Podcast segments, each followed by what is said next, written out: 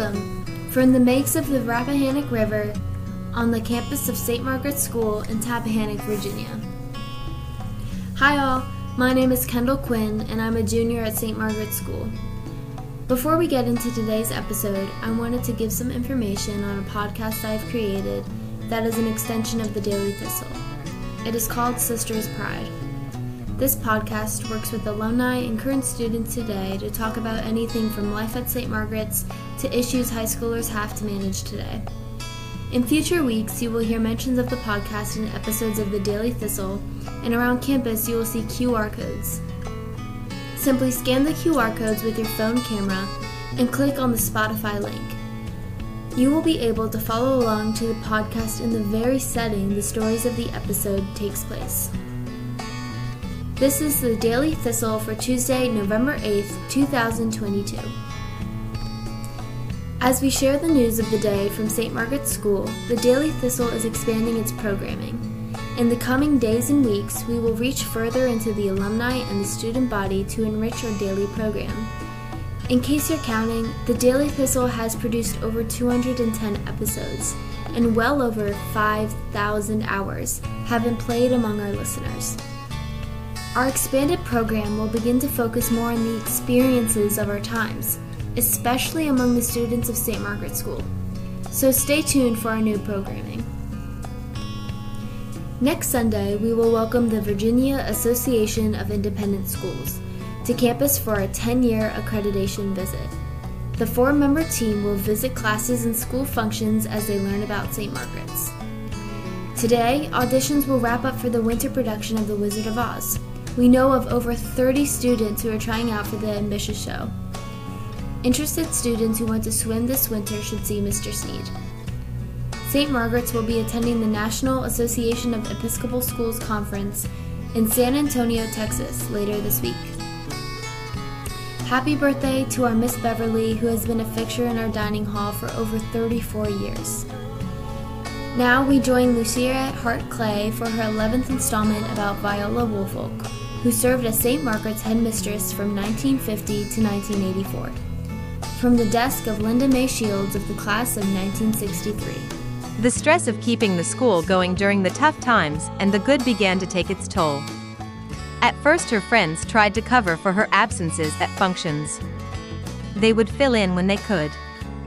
Denial was prevalent. When people would make comments about her slurred speech, her inability to walk, the safety net of her loyal friends would begin to envelope her like a cocoon.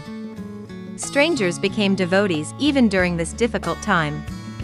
A member of her church, critical of her condition, said, I got to know her when I started criticizing her. Each Sunday she would come into the church reeling, barely able to get to her pew. I finally said, Why do people put up with this? Almost crying out, I said to her friends, Why can't someone do something? People responded by saying, If you knew her, you would love her. You just don't know her. We love her even though she is drunk. A friend responded to her call for help. First, she was taken to Riverside Hospital, then her family took her to a treatment center in Pennsylvania. The treatment took time and patience.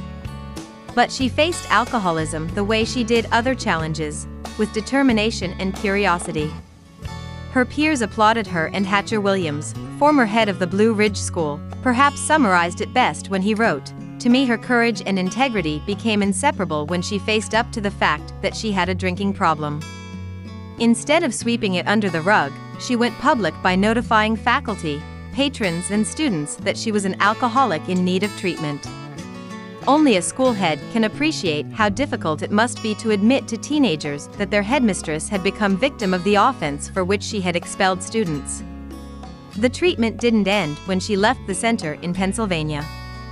Viola joined Alcoholics Anonymous and, true to her nature, she started a chapter in the Northern Neck. For her, AA offered what she had not found in the traditional church an opportunity for spiritual discipline and renewal. Faithfully, she attended meetings, helped find speakers, and encouraged her fellow alcoholics to hang tough. A friend, also a recovering alcoholic, characterized Viola's efforts at helping others achieve sobriety. Like most persons in her recovery program, the foundation of which is pass it on, she did her best to pass it on not only to anyone who came to her, but even tried to pass it on to some who did not want it. Out of the crises of alcoholism, Viola emerged a heroine, a shining example for alcoholics of all ages, but that is the way she was. Not by words alone, but by deeds and discipline. In the news from BBC. BBC News with Fiona MacDonald. Candidates and leading political figures in the United States are making their final pitches ahead of Tuesday's midterm elections. The vote will decide which party controls Congress. If the Democrats lose control of the House and the Senate, it could thwart Joe Biden's plans for the remaining two years of his presidency. The US National Security Advisor Jake Sullivan has said Washington is maintaining channels of communication with the Russian presidency. The White House has refused to deny reports that Mr. Sullivan has been holding talks with Russia to prevent a nuclear escalation in the conflict in Ukraine. Ukraine has invoked martial law to take full control of the assets of two energy companies and firms that make engines, vehicles, and transformers. President Zelensky said the move would help meet the needs of the defence sector. On the first day of the COP27 summit in Egypt, developing countries have urged richer nations to provide financial support to combat the effects of climate change. Small island countries have called for a mechanism for immediate funding following a climate related disaster. The World Health Organization says 15,000 people were killed by hot weather in Europe this year. This summer was the hottest on record for the continent. Eleven current or former bishops in France are being investigated over allegations relating to sexual abuse. Among them is a former Bishop of Bordeaux who has submitted what he called reprehensible actions against a 14 year old girl. Gunmen in northwest Nigeria have killed at least 11 people and kidnapped dozens of others in separate attacks. Many of those abducted were women. All the ethnic Serb members of Kosovo's National Assembly have resigned. The 11 MPs stepped down in protest at a policy of issuing reprimands to the owners of vehicles with Serbian number plates. BBC News. And I'll be there, yeah, yeah, yeah. You've got a friend.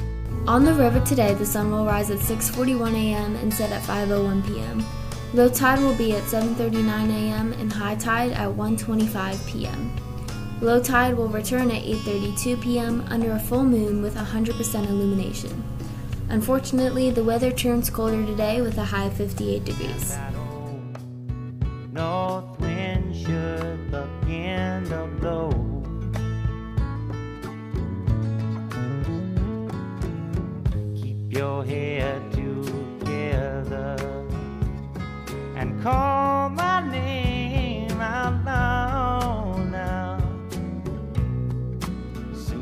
Be knocking upon your door.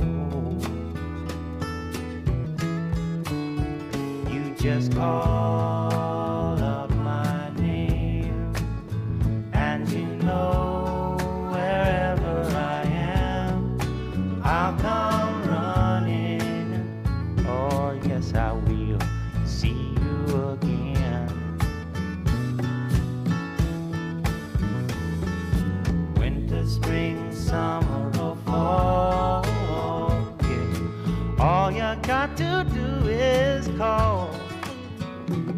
I'll be there. Yeah, yeah, yeah. Hey, ain't it good to know that you've got a friend? People can be so cold, they'll hurt you and desert you. Well, they'll take your soul if you let them. Oh, yeah, but don't you just call out my name, and you know wherever I am, I'll come running to see you again. Oh, baby, don't you know about winter, spring, summer, fall? Hey, now all you've got to do is call. Lord, I'll be there, yes, I will. Remember, you're listening to the nation's only independent school news feed from the banks of the Rappahannock River, here from the campus of St. Margaret's School in Tappahannock, Virginia. I am Kendall Quinn, and this was your Daily Thistle. As you grow in age, may you grow in grace. Ain't it good to know you've got a friend? Oh, yeah, yeah, you've got a